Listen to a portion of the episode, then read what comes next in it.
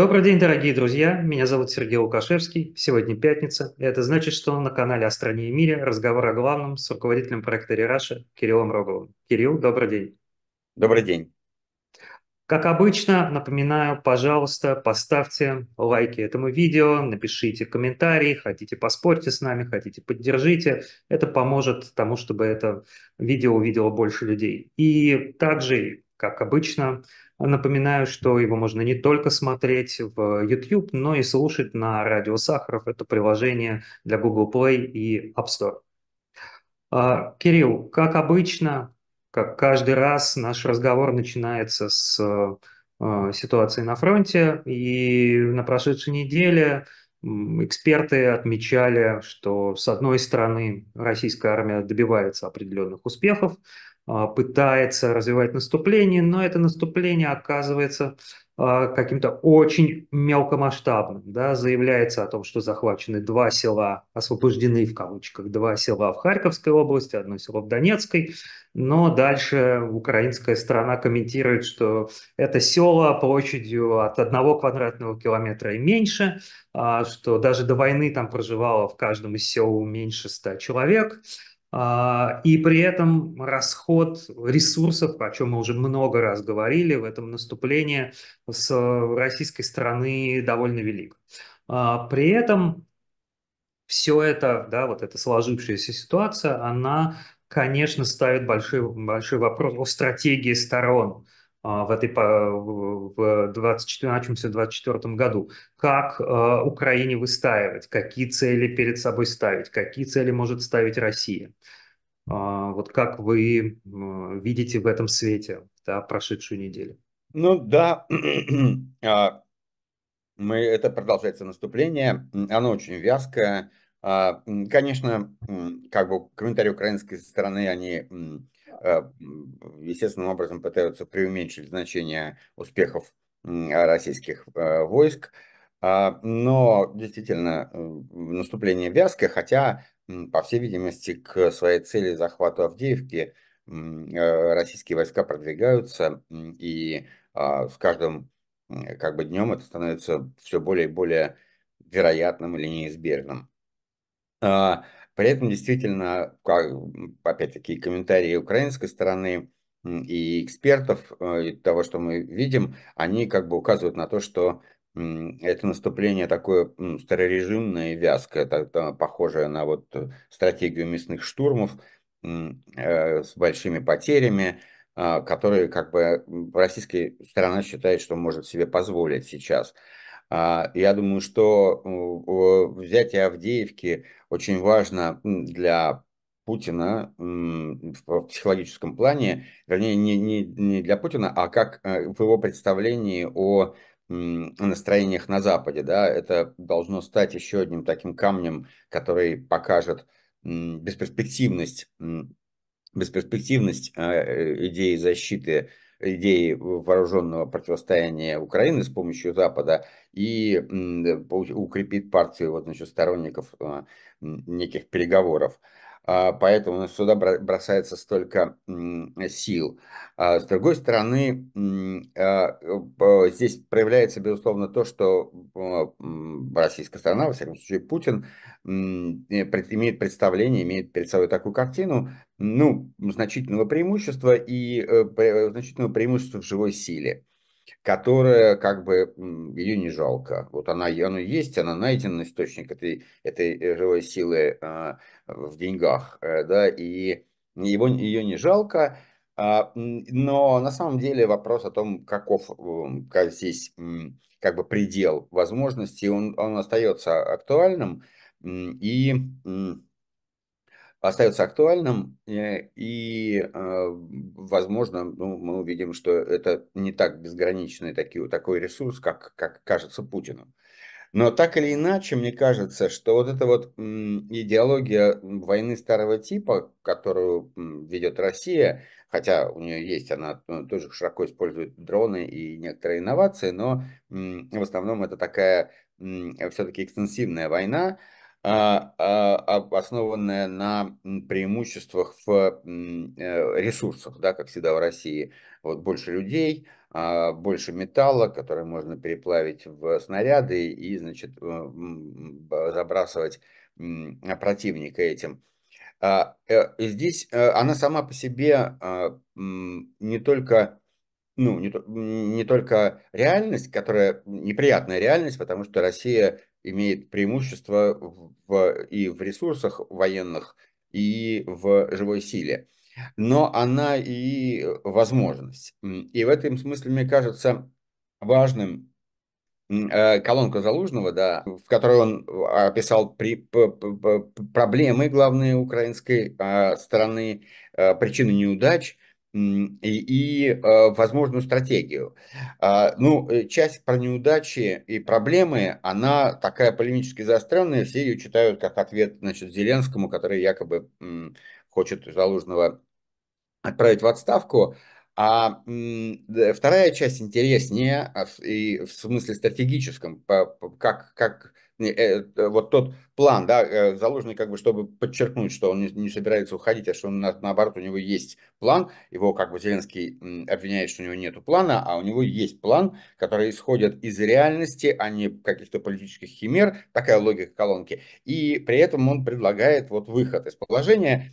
И на самом деле то, что он говорит, а, а, это а, как бы он обдумывает, как можно выиграть войну в, вот в, этом, в этой асимметрии, асимметрии живой силы э, и старых ресурсов военных, ресурсах старого типа. И он говорит, что ее можно выиграть. И мне кажется, это очень интересным, эти рассуждения очень интересными и перспективными, в том смысле, что это проблема, которая на самом деле сейчас стоит не только перед украинской армией и перед Залужным, а она стоит перед всей Европой.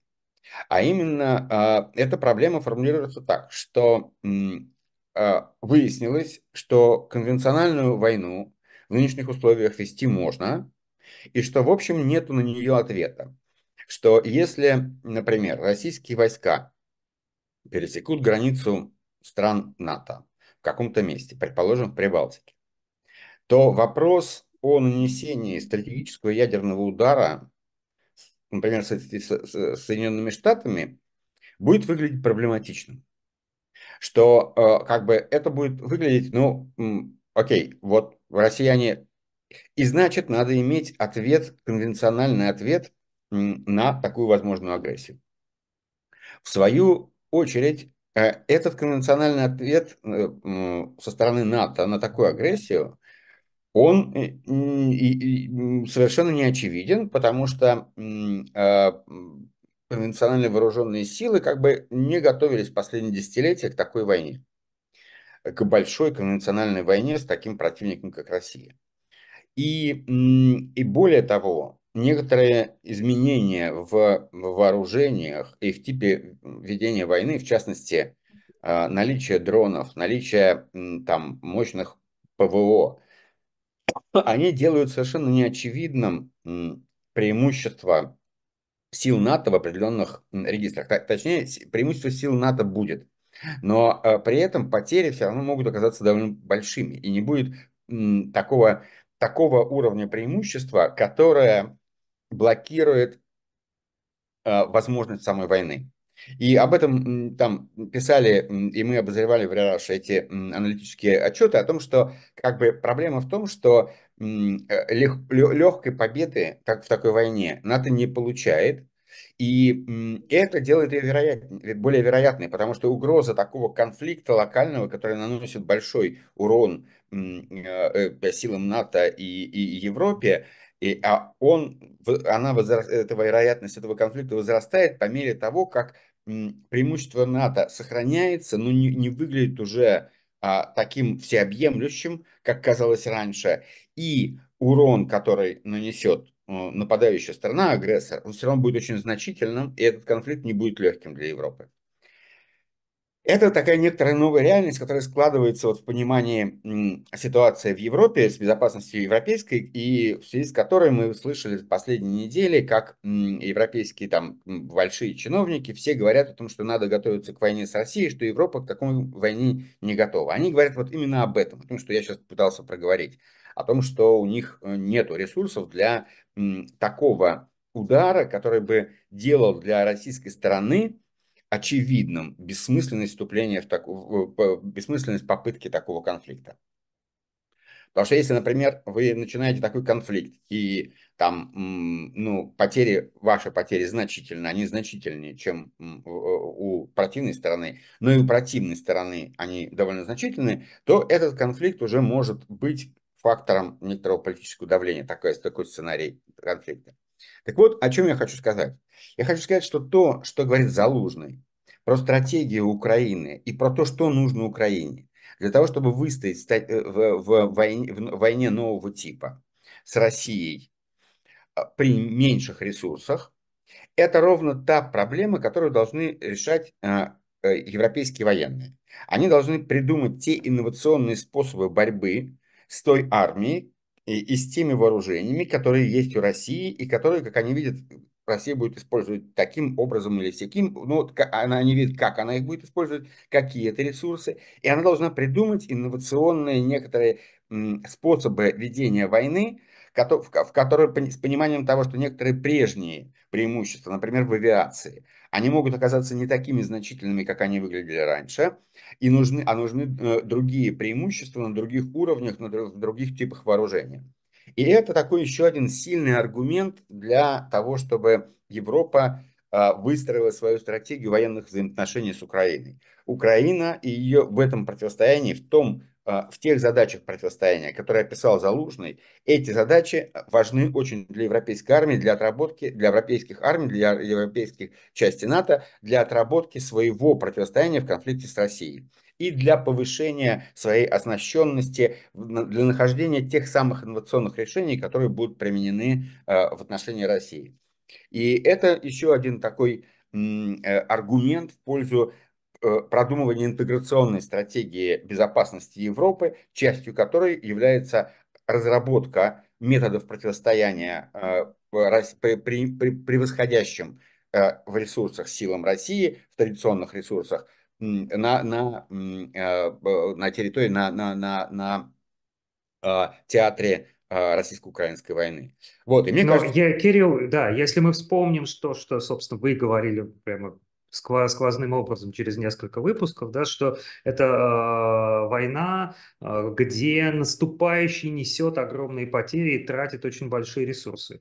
И если мы сейчас вспомним, да, вот это э, тоже важное такое информационное событие этой недели, статью Вашингтон-Поста о той стратегии, которую для э, общей да, обороны и Украины разрабатывается в США, там как раз э, говорится ровно об этом, как бы сесть в сильную оборону для того, чтобы, собственно, Россия, пытаясь наступать, э, растрачивала свои ресурсы. Получается, что, в общем, это более-менее ответы для, и для Европы в целом.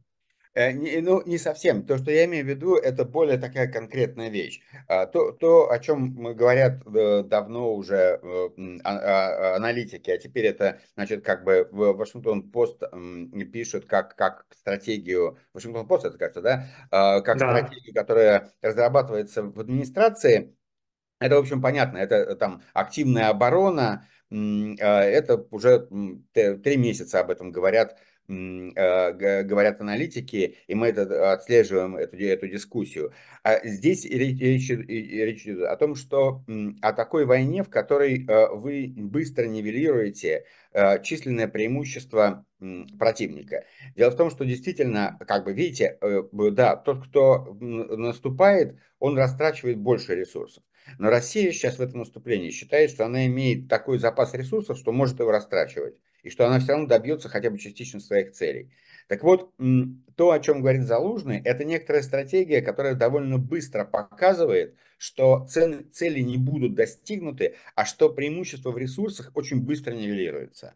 Если мы быстро начинаем уничтожать ваших, э, ваше там преимущество в, в армейских силах в там, двухкратных, трехкратных, в четырехкратных а, размерах против тех, кто обороняется, пятикратных, то вы, у вас начинается истощение, как и уничтожение, там, не знаю, логистических центров. В общем, как бы э, э, необходимо, о чем и говорит такая стратегия, а, поиск такой стратегии вооружений и ведения войны, при котором численное преимущество России и преимущество в экономических ресурсах, которые могут восполнять э, вооружение, и преимущество в людских ресурсах станет неважным э, к 2025 году.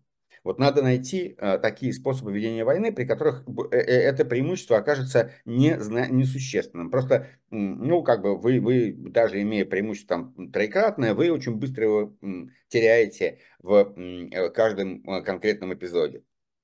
Э, Но вот. как раз э, к 25 году в этой ситуации надо подойти с... Э, тогда, в общем, Запад должен при Украине подойти с единой стратегией. Да, да, да. А вот сейчас то, что мы видим, например, глядя на американскую политическую картину, а, в общем, их там турбулентности, как развиваются американские праймерис, что с одной стороны Трамп вроде побеждает, и довольно очевидно, с другой стороны, а, там до трети республиканцев не будут за него голосовать, при этом положение Байдена тоже как-то да, скорее, скорее ухудшается, чем улучшается. Вообще способна а, будут ли Америка и Европа подойти действительно с единой стратегией к вот этому самому концу 24 года, начала 25 -го?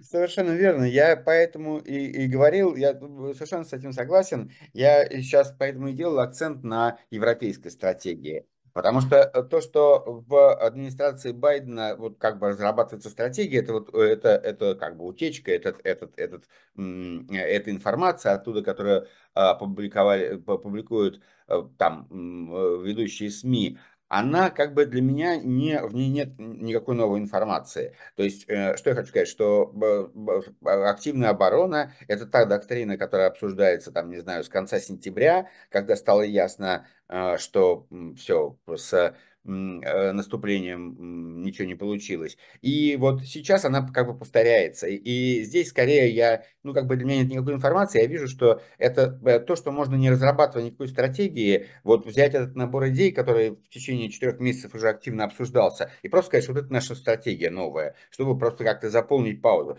Потому что какой-то такой реальной стратегии, чтобы, чтобы в администрации вырабатывалась некоторая реальная стратегия, у меня нет ощущения, что у них есть для этого потенциал. Хотя, как я уже говорил, на мой взгляд, э, мы сейчас вернемся к выборам, но вообще для, для, для Байдена ситуация изменилась. Если раньше казалось, что э, ему надо выиграть выборы, и, для, и в этом отношении э, надо скорее добиться успехов в Украине, и этот фактор заставлял э, американскую администрацию настаивать на наступлении летнем и э, завышал его ожидания от него, потому что нужен был прорыв, тогда бы это помогло Байдену выиграть выборы. То теперь соотношение эти проблемы э, байденовских выборов и войны в Украине изменилось, потому что главное для Байдена это я уже, по-моему, в прошлый раз это говорил, это не допустить ситуации, при которой Украина потерпит серьезное поражение посреди избирательной кампании. Потому что тогда окажется, что он э, э, был президентом США, который начал э, свою, свое президентство бегством из Афганистана, а закончит бегством в Украине. И это будет для него катастрофа большая, чем не стать президентом на второй срок. И думать нужно об этом прежде всего, а не уже об победе Трампа.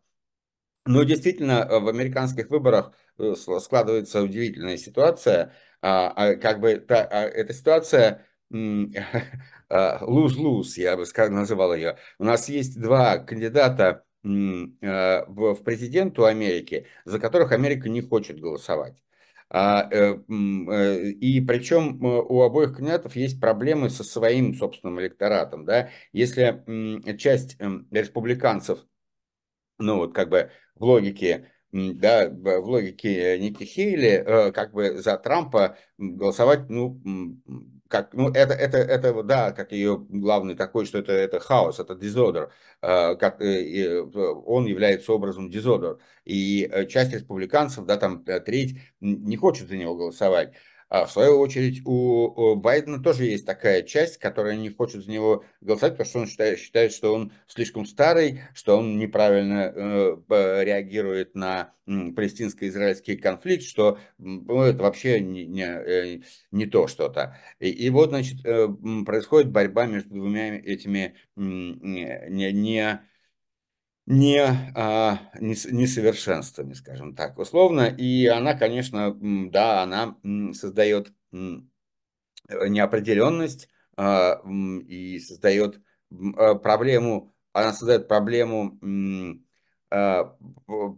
и для, для Европы, потому что Европа вынуждена в этой ситуации как бы даже если Байден, ну, если Трамп не приходит к власти и, и, и не происходит какого-то более глубокого разрыва, все равно нужно, становится понятно, что вы не можете так опираться на э, Соединенные Штаты и мыслить себе их роль на международной арене так, как вы мыслили их раньше, что э, вот взял, Трамп берет и блокирует этот пакет, и э, э, при том, что понятно, что это, что это стратегически очень важное решение, но Трамп его, как и даже республиканцы готовы, они понимают, что это стратегически э, важное решение. Они как бы начали этот, этот, этот торг как политический торг, у которого есть разрешение. Да, и э, Байден пошел на э, компромисс и готов, значит, сделать, ну, завершить пограничную сделку.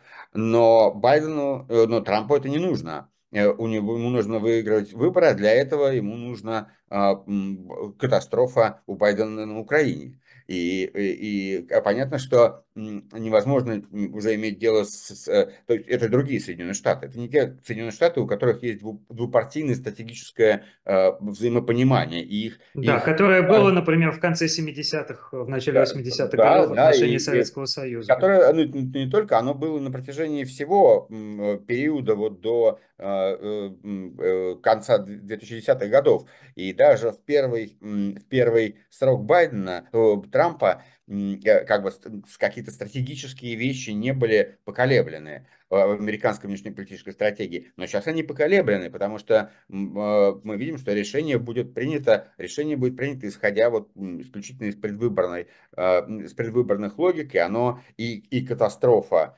некоторая серьезное поражение Америки на внешнеполитической арене, оно будет, э, оно не пугает э, э, трампистов, потому что оно ведет к победе Трампа, и как бы оно, это, это такая мстительная идеология того, чего не было, ну, как бы это свидетельство политического раскола, потому, которого не было раньше. Вы республиканцы, мы демократы, будет республиканский, потом демократический кандидат это не, но это не является э, как бы линией последней вражды, а здесь это, это, это гораздо более серьезный раскол, который, конечно, имеет, имеет как бы свою глубину, потому что э, он начинается там со штурма Капитолия, э, с того, что мы не признаем, что, что система работает легитимно, а, а мы начинаем преследовать тех кто это не признает, и, соответственно, уже и внешняя политика становится предметом войны а не вот этого двухпартийного а, работающего механизма. Вот, так что здесь все э, плохо, и, и, конечно, то, что казалось еще даже полтора года назад немыслимым, а, а именно вот перспективы НАТО, теперь это они выглядят совершенно по-другому. И причем э, здесь еще мы не добрались до главных угроз – Э, и это, это такой неприятный сценарий, который здесь можно нарисовать. Он может выглядеть так, что если э, как бы неудача Запада в Украине, она сделает более вероятным дальнейший как бы рост ревизионизма и в частности повышает вероятность э, кризиса вокруг Тайваня. А кризис вокруг Тайваня, помимо того, что он грозит глобальной войной, ну, до которой, скорее всего, не дойдет, это может быть кризис, который, ну, как бы, знаете, такой, как Карибский кризис, который такой, э, все подошли к грани, а потом отступили от нее. И вот такой кризис весьма вероятным выглядит, да, а, э, такой эскалация, и потом отступление. И так много раз там происходило в отношениях э, Советского Союза и США во время Холодной войны, и в отношениях Китая и Соединенных Штатов такие тоже могут начаться кризисы, такие пробы нагнетания. Так вот, э, такой кризис очень тревожен. Я не говорю, что он неизбежен, потому что все-таки экономический турбулентность, которая здесь возникнет, и для Китая тоже, она слишком велика. Это, э, мы надеемся, удержит э, их от, от такого, э, удержит ситуацию от такого развития событий. Но что я хочу сказать, что если вдруг такой кризис возникнет, он станет колоссальным вызовом для Европы. Потому что Европа, которая, экономика, которая находится в плохом состоянии, гораздо хуже, чем Соединенных Штатов, которая перенесла мощный удар а, только что разрыва с Россией экономического, для нее разрыв с, с э, Китаем экономический будет просто каким-то потрясением. Э, и и э, в условиях такого кризиса, гипотетически, даже вот такого кризиса нагнетания ситуации вокруг Тайваня а, и потом отхода, отступления от пропасти, возникнет проблема, что Европа попытается ну, не, не полностью поддержать Соединенные Штаты в отношении а, а, блокады экономических санкций в отношении Китая. И это станет мощнейшим фактором поддержки тех в Америке, кто стоит на трампийских позициях, что НАТО не нужно, что Европа все равно не, помощник. Вот, и, и это как бы такой тоже такой плохой сценарий, который теперь приходится продумывать все время, потому что они показывают, э, как бы кризисы, они возникают, когда у кризиса есть потенциал последствий. Да, вот кризис возникает, он, а потом его можно э, деэскалировать, но осадочек остается, и остаются последствия. И вот такой, такая эскалация вокруг Тайваня и потом деэскалация, она вполне может иметь такое большое последствие в виде Европы, которая не хочет присоединяться, вставать в, это видно из запросов, не, не хочет вставать э, с Америкой в, в, в плечом к плечу в конфликте с Китаем, Э, и это подталкивает э, те силы, которые настроены антинатовские в Соединенных Штатах. Вот. Так, такие невеселые дела. Но, но, да. но я, я хочу вернуться к э, такому позитиву, э, ну, хорошему, что вот эта вот колонка Залужного, она какой-то дает такой, ну, в ней чувствуется какое-то дыхание такое, которое, которое хочется уцепиться, если можно уцепиться с дыхания. Речь идет о том, что, э, в принципе, нужно сосредоточиться на, на той стратегии, и это возможно, которая позволяет нивелировать а, а, преимущество в ресурсах.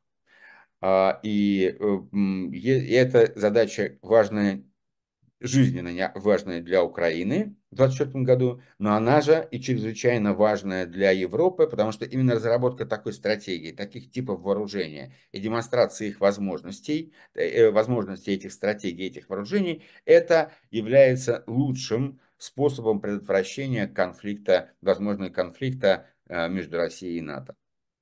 Вот к вопросу о нивелировании да, ресурсных возможностей. Как раз э, в колонке заложенного там упоминается в том числе и санкции, которые работают плохо. И вроде мы с вами все время наблюдаем за этим процессом и как меняется, например, отношение к э, ценовому потолку. А, то ли он работает, то ли не работает. И вот э, кажется, что сейчас мы опять как бы увидели контуры какой-то точки, где э, он может оказать э, существенное влияние. И вы на Рераше разбираете да, ситуацию с ОПЕК+, и ценами на нефть. И, в общем, складывается, мы начинали тоже об этом отчасти говорили, по-моему, в прошлой, в прошлой беседе, да, больше возникает, видно, признаков того, что ситуация с э, российскими доходами от, э, от нефти может быть далеко не такой радужной в 2024 году, какой она была предыдущие два года. Да, это тоже есть такая, такой а, уголок оптимизма, а, в довольно мрачной картине действительности, которая нас окружает. А, и, и в этом уголке оптимизма есть две стены, которые его создают. Первая стена – это санкции, собственно говоря, механизм имплементации санкций, то есть механизм их контроля, а, и который становится все более таким, как, ну, по которой демонстрирует, мы видим как бы признаки улучшения. А работают целый ряд а, вещей, которые были введены в декабрьском пакете санкций. Они работают по-новому, и это даже признали уже российские власти. В частности, это упомянула Набиулина о том, что ситуация осложняется. А, они работают в целом ряде, это на самом деле большой, большой, большая как бы такая тема. Они по-новому работают и в отношении, мы видели, судов российских, там возникают новые как бы обстоятельства, и это, эти санкции против, против судов, против танкерного флота, они оказывают влияние на ситуацию. Э, они э, оказывают влияние на ситуацию, эти санкции в отношении там некоторых коридоров и поставок определенного типа э, оборудования. А, значит, они оказывают в банковской сфере, мы видели, как отказываются от транзакций и от, от такого активного сотрудничества финансового, целый ряд банков стран Азии, стран, не присоединившихся к санкциям, но банки э, предпочитают как бы выполнять их под угрозой, выполнять э, требования под угрозой вторичных санкций, им не нужны потери. А, и вот это, это одна линия, э, что санкции становятся эффективны, и там возникают такие точечные некоторые а, как бы пучки санкций, которые на болезненные тоже места а, поставок направлены. Э, это, это одна часть истории. Вторая часть истории связана с э, изменением во взаимоотношениях а, тех, э, с Россией тех стран, на которые значит, Россия в экономическом смысле надеялась, и в изменении рыночной конъюнктуры. И здесь можно говорить о нескольких вещах. О том, например, что а, вот мы писали такой большой очерк о Э, ситуация в, в, стальной, в стальной промышленности и в экспорте стали, это еще один рынок, который Россия в результате этой войны, экспортный рынок, который в результате этой э, войны Россия в основном потеряет. Вернее так, это еще один наряду с газовым рынком, с, с э, газовым экспортом. Сектор российской экономики, который в течение всего постсоветского периода помогал ей выстаивать разные турбулентности, проходить через разные турбулентности, который, а, значит, здесь механизм такой же был, как, как и с газом, что российский э, э, экспорт стали имел хорошие позиции в Европе, а Европа это премиальный рынок. А это значит, что ты, у тебя есть премия в цене, значит, у тебя есть возможности для инвестиций, значит, ты можешь вкладываться повышение своей эффективности, в то, чтобы быть на, как бы, на передовой а, стальной мысли, а, э, как бы идти а, в технологиях и, и и там, в качестве, и, и в логистике э, в ногу со временем, прежде всего в технологиях, и вот быть, э, и поэтому российская э, сталь, э, стальной экспорт, это и вообще стальная промышленность, и, и экспорт стали, это история успеха. И позиции были на рынке очень хорошие, и это, и это как и вот газовый, рынок газового экспорта, это уничтоженное там Путиным и его некомпетентным окружением, которая очень умело изображает из себя компетентность, но на самом деле некомпетентна, потому что мы видим, что их стратегические как бы оказываются решения, оказываются безумными.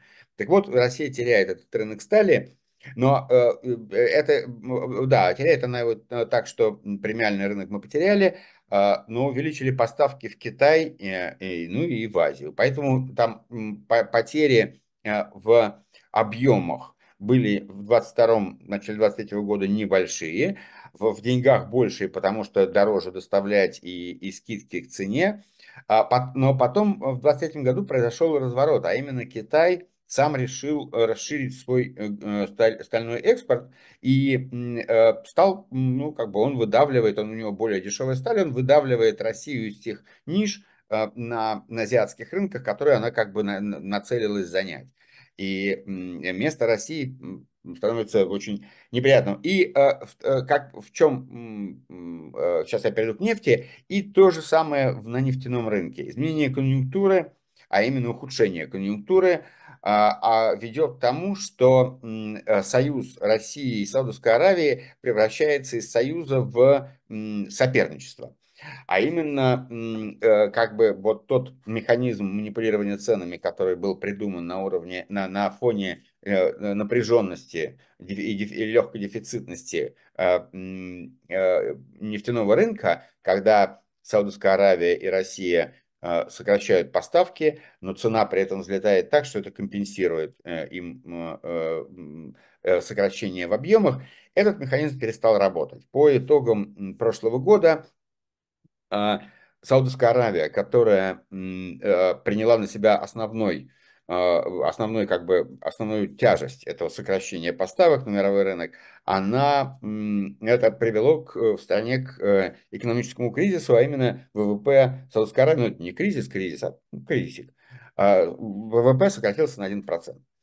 И, и это не так уж страшно на фоне... Для там... сравнения просто, до этого он рос на 8. Да, да, я хотел сказать, что это не, не, не, не так страшно э, на фоне э, роста в 2022 году на 8,7, по-моему, э, если быть точным, э, на 8,7 э, процентов ВВП. Это не так страшно, но в общем это показывает, что эта стратегия не работает. Не работает она потому, что очень сильно нарастили Э, экспорт э, в Соединенные Штаты и стали таким топ, главной бензоколонкой мира, теперь тоже являются Соединенные Штаты. И, и они оторвались и от России, и от э, Саудовской Аравии довольно далеко. А, и, ну и там еще есть целый ряд стран, которые наращивал поставки и на, на мировой рынок, в частности Ирак. А, и а, дефицита нефти нету, при этом мировая экономика, как считается, будет расти не, не, незначительно, ну, по более низкими темпами, спрос на нефть тоже будет более низкий, низкими темпами расти, и выясняется, что Саудовской Аравии нужно срочно менять стратегию. А что значит менять стратегию? Это значит переходить к противоположной стратегии. Если вы не можете повысить доходы за счет того, что вы подогрели цены, вам нужно возвращать себе ту долю рынка, которую вы утратили в предыдущем году, в предыдущей э, фазе, когда когда пытались в другой стратегии работать. И э, у кого легче всего будет отбивать Саудовская Аравия долю рынка своего, ну, конечно, у токсичной и российской нефти, э, которая, которая санкционная, которая такая непонятная, и здесь перехват наиболее вероятен. Но так или иначе, скорее всего, высоких цен, если ничего чрезвычайного в мире не случится, в, в этом году не будет. Э, высоких цен на нефть, а к этому может добавиться, если, Россия, э, если Саудовская Аравия будет активно э, отвоевывать у России долю рынка в Азии, к этому добавится еще и сокращение объема поставок, и это создаст неприятную ситуацию для России. То есть мы видим, что то, на что Россия надеялась, как бы на азиатские, как бы свои, на своих азиатских партнеров, которые помогут ей справиться с э, западными санкциями. И на первом этапе в 2022 году казалось, что это так и есть, что Индия и Китай потребляют прекрасно российскую нефть, а мы увеличиваем поставки стали в Азию а, и, компенси... и таким образом компенсируем себе европейские рынки. Сейчас мы видим, что на этих рынках, о которых мы говорим, Россия оказывается конкурентом с теми странами, на которых она э, надеялась как на партнеров, с теми же самыми азиатскими странами, а, и ее позиции очень слабы, потому что в условиях санкций ей можно диктовать условия, ей можно диктовать большие скидки, ну и, и выдавливать ее с рынка, чтобы заполнять эти ниши свои, своими экспортными поставками. Вот этот, этот уголок оптимизма, он связан, что два фактора. Э, есть прогресс в эффективности санкций, а, ну, по крайней мере, признаки его прогресса, этого прогресса и того, что вот удается как бы значимо повлиять на поставки и на импортные поставки, кажется. А, и прогресс в том, и, и вторая опора этого уголка оптимизма, это то, что а, конъюнктура мирового рынка развернулась так, что она, она работала в пользу России в 2022 году, Э, в начале 23-го. Сейчас она раб начинает работать против России, что может привести к существенным материальному сокращению, к существенным проблемам российской экономики уже на фоне 24 года. Если сложить это вместе, то, как говорят многие стратеги, вполне мы можем ожидать перелома, существенного перелома, когда опять э, э, баланс сил в этом конфликте будет сместиться в Э, в пользу Украины к началу 2025 года примерно. Да, в общем, поворот на восток э, оказался совсем не оказался легкой прогулкой. И, в общем, сочетание, ведя войну на Западе и разворачиваясь, а, разворачиваясь на восток, где, в общем, никто все готовы Россию использовать, но никто не готов Любить. открывать ей объятия. Да, никто не готов любить. В общем, долго, в долгосрочном плане стратегия оказалась а, довольно, довольно сомнительной. А знаете, Давайте... а, а знаете, извините, оказалось, Мгм. оказалось, но, в общем, э, это было ожидаемо. Это только некоторые э, э, шизофреники считали, что она сработает. Было понятно, что она не сработает. Ох, хорошо, будем держаться, будем держаться за этот оптимизм. А, Давайте мы, как говорят в иных программах, а, развернемся и поговорим о такой российской внутренней политике, о политике России по отношению к собственным гражданам. А, Ну что, как вам кажется, Надеждина все-таки не допустят до выборов? Ну да, там какой-то м, врун из ЦИКа уже что-то такое выступил, я забыл, как его фамилия. А, что у него там мертвые души у Надеждина, что какие-то этические, общем, какую-то какую лабудень наговорил, но похоже, что, значит, э, э, Надеждина не допустят, а, вот из этого, из этой лабудени э, можно понять, но, э, видимо, это, это лабудень, она так, чтобы прощупать почву и подготовить общественное мнение, либо одно, либо другое. А, Но, конечно, то, что Надеждина не допустит, это будет очень интересным таким событием. И а, э, вообще, да, как бы, а почему его не допускать? А, э, а, Ну как, вот 10% наберет, поломает всю красивую картинку, которую там верно. кто-то И, и пытается того, выстроить. неизвестно 10 или 20. А, Это, э, то есть, мы сейчас как бы разделяем котлеты, мухи и бульон.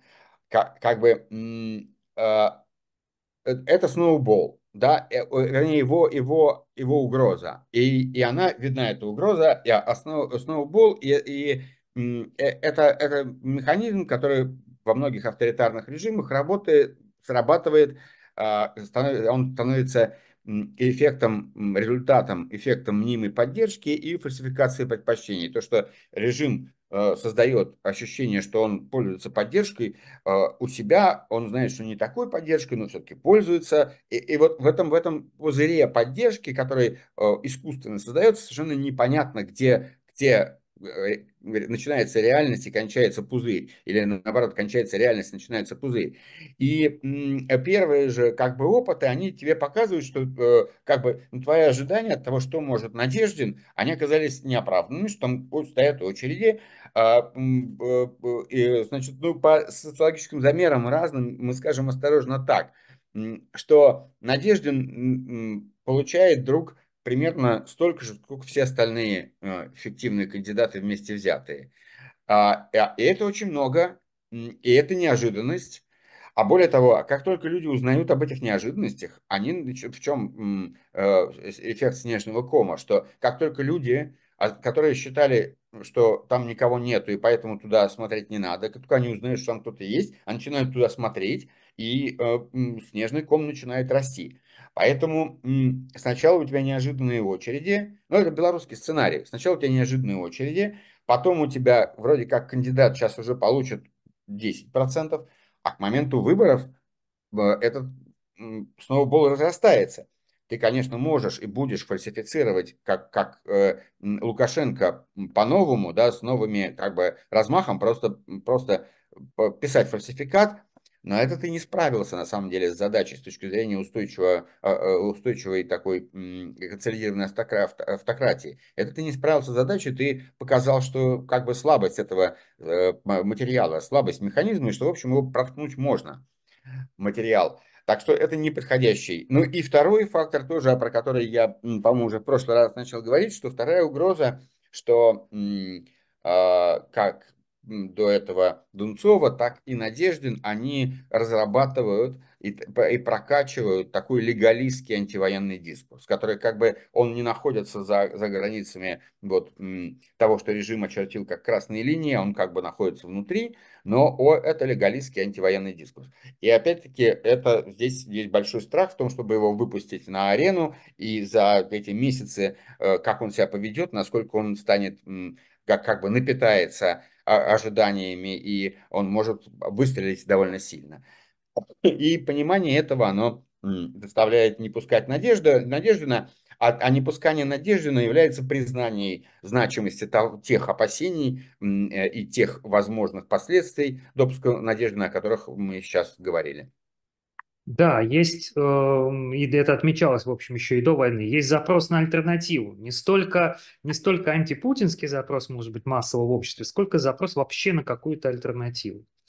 А, при этом вот в этом э, контексте как-то одновременно, с одной стороны, я испытываю огромное сочувствие к людям, на которых все эти а, трудности обрушиваются, но власть одновременно с политической точки зрения несколько анекдотическим способом гоняется по всему миру за деятелями культуры, музыкантами, исполнителями а, и пытается, не знаю, показать, э, что тем, кто уехал из страны, не дадут э, спокойно жить, но как-то это не знаю, мелочно, что ли, для такой огромной махины, а, значит, пытаться запрещать концерты теперь уже не только внутри страны, но и за ее пределами.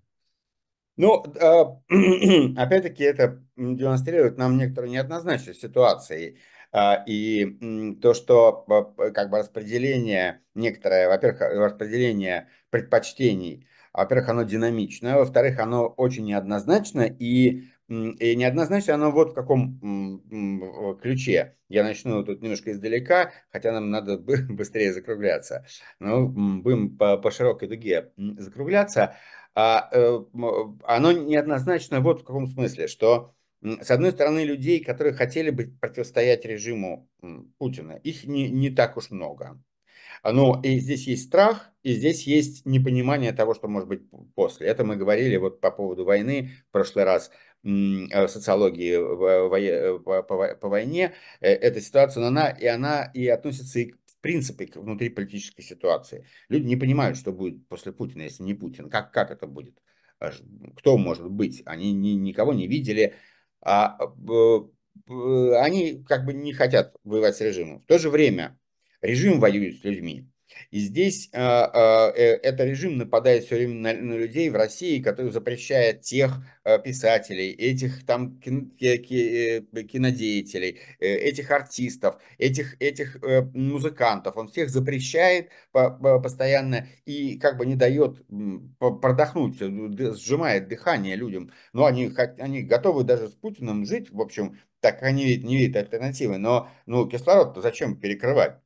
И э, здесь диссонанс, некоторый есть диссонанс, э, и как бы одно из проявлений э, этого – это такая отчаянная борьба а, Кремля, а, одно, один, один из не проявлений, а один из эпизодов, важнейших эпизодов этой истории, в отчаянной борьбе Кремля с теми, с неполитическими а, лидерами мнений, с неполитическими значимыми как бы а, аттрактивными фигурами и их творчеством, которые, которые определяют как бы, ну, там, жизнь а, молодых, в основном молодых поколений.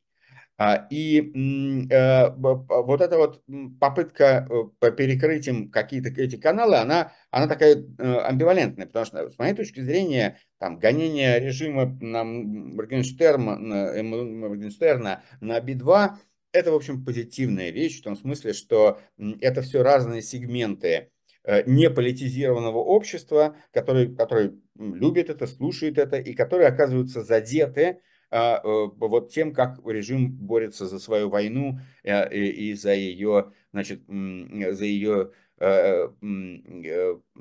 отстаивая ее. А, ну, так что это, это интересный эпизод именно в том, что режим нападает на а, такие фигуры, которые не являются политическими, и, э, ну, там, Би-2, они по, по, покруче, они, у них довольно определенная была позиция, а есть более такие нейтральные, как бы, фигуры, которым тоже, на которые режим давит, и тем самым усложняет на самом деле свою внутриполитическую ситуацию. Вот, ну а кроме того, мы видим такую активную, как бы, активная, ну я бы даже сказал, кампанию. А, это кампания по, как бы, попытке э, достать и как-то запугать, повлиять на тех, кто, кто не в России. Попытки их как бы ограничить их активность. Они ограничить их активность и создать для них угрозы. Ну, это, понятное дело, и этот закон там, о лишении имущества, да, тех, кто там против войны. И понятно, что там сейчас это написано идиотским образом. Оно там написано, что только если это было, это имущество было э, как, э, результатом вот этой вот противоправной деятельности. Но понятно, что это, как мы видим, как, как российское законодательство ужесточается, это всегда так бывает. Они сначала какую-то такую форму, которая практически выглядит неприменимой. Вот конфискация есть, а как ее применить сейчас невозможно. Но пройдет полгода, там максимум год, а скорее полгода, и как, а в нее внесут поправки, так что она будет работать на все. Все окажется. А, даже то, что тебе бабушка завещала, а если ты стал иноагентом, оно становится приобретенным в результате преступной иноагентской деятельности. Это впереди, но через полтора-два года, и в Беларуси похожие вещи уже есть. А, и, и а, как бы мы видим здесь э, логику линию, как это будет развиваться. Вот, вот иноагенты так... тоже такая история, где власти, в общем, уже часто включают людей, которые не являются какими-то ну, известными лидерами мнений. А из этого они, они хотят что? Действительно создать э, партию, иноагентов? Я не знаю, а мы, мы сейчас увидим, нам опять надо закругляться, потому что мне, например, надо идти на сессию иноагентов, а, э, вот, а, но, но я не знаю. Да, на съезд, который проходит, съезд иноагентов, который сейчас проходит в Берлине. В Берлине, да, да я, я надеюсь, мы там с вами встретимся э, в личном качестве, лично, офлайне. А, э, вот, так, значит, ну да, я не знаю, будет ли результат какой-то у этого, но мне кажется, это вообще хорошая история, то, что здесь собрались люди, которые вот, объявлены иноагентами. И мне кажется очень важным подчеркнуть вот с этой точки зрения, вот в этом контексте, в контексте этого съезда, подчеркнуть две вещи, что эта вот история с иноагентством, она является политической репрессией. Это нормальная политическая репрессия, хотя она а, не связана с тюремным заключением, но она связана с поражением в гражданских правах, а, с ограничением конституционных прав, там, например, ну, и на агента можно оштрафовать за то, что он обсуждает кандидатов в президенты. Вот, то есть он как бы как гражданин не может существовать, да, он, он вот право гражданина у него частично отнято. При том, что э, иноагент это совершенно э, произвольно присваиваемые э, Минюстом звания, а, и когда мы видим обоснование, то мы видим, что это эти обоснования, почему вот того или иного человека объявили иноагентом, это полная ложь и бюрократические отписки. Они пишут туда просто всякую туфту, которую они, они сидят в интернете, поиском забивают имя, фамилию, узнают о человеке что-то, потом это собирают в одну бумажку и отправляют в суд, что, и говорят, что это доказательство, что человек иноагент. Причем там, ну, например, в моем профайле там указаны мои должности, которых я никогда не имел. Там был такой слух, что я займу некоторую должность в Ранхиксе. И э, он в интернете как-то разошелся. И я никогда эту должность не занял, но у них написано, что я там вот был на этой должности. Это профайл, который они, целое министерство писало про меня как про иноагента и отправило в суд как доказательство того, что я иноагент э, где содержатся просто ложные, взятые из интернета и непроверенные данные, о том, что якобы я занимал такую-то должность, которую я никогда не занимал. Вот это примерно вот так все делается. А, но на основании этого, вот, этого, вот этой туфты, я лишен гражданских прав и обременен какими-то обязанностями и схожу под угрозой, значит, невыполнения, при невыполнении этих обязанностей. Я нахожусь под угрозой уголовного преследования и, значит, и, и уплаты штрафов. И там уже миллиард они получили от агентов штрафов. Мне кажется очень важным зафиксировать. И э, зафиксировать это, как бы обращаясь и прежде всего к россиянам, к, к нашим согражданам, потому что мы российские граждане, что это политическое преследование, это тебе не, не, не, не, не, знаю, не кошкин нос, а, и, и мы несем потери, мы, и эти потери нам должны быть возвращены, а, и это форма политического преследования, как, которую э, мир должен так и видеть, как политическое преследование. Вот это, это две важные вещи, которые э, нужно сформулировать э, и какую-то стратегию в этом отношении а, а, выстраивать. Ну вот, собственно говоря, да. Ну а так я приветствую любые формы солидарности и кооперации, потому что в, как бы в России с этим непросто и не просто это восстанавливать в таких условиях и как бы продолжать в таких условиях, когда такое давление существует и когда мы как бы режим пытается разделить россиян на тех, кто находится в борьбе с ним, которые будут либо в тюрьме, либо за границей, и на тех, кто не готов к этой борьбе, и противопоставить эти группы две друг другу. Да, солидарность вообще, а, когда она свободная, а не принудительная, это непростая вещь, но мы каждый раз пытаемся ее а, возрождать и воссоздавать заново как на уровне людей, так и на уровне свободных государств и обществ. Большое спасибо, Кирилл. А, спасибо всем, кто смотрел этот ролик. Еще раз призываю поставить ему лайки или прокомментировать и подписаться на телеграм-канал Рераша и телеграм-канал о стране и мире. До свидания. До новых встреч. Всего доброго. Хороших выходных.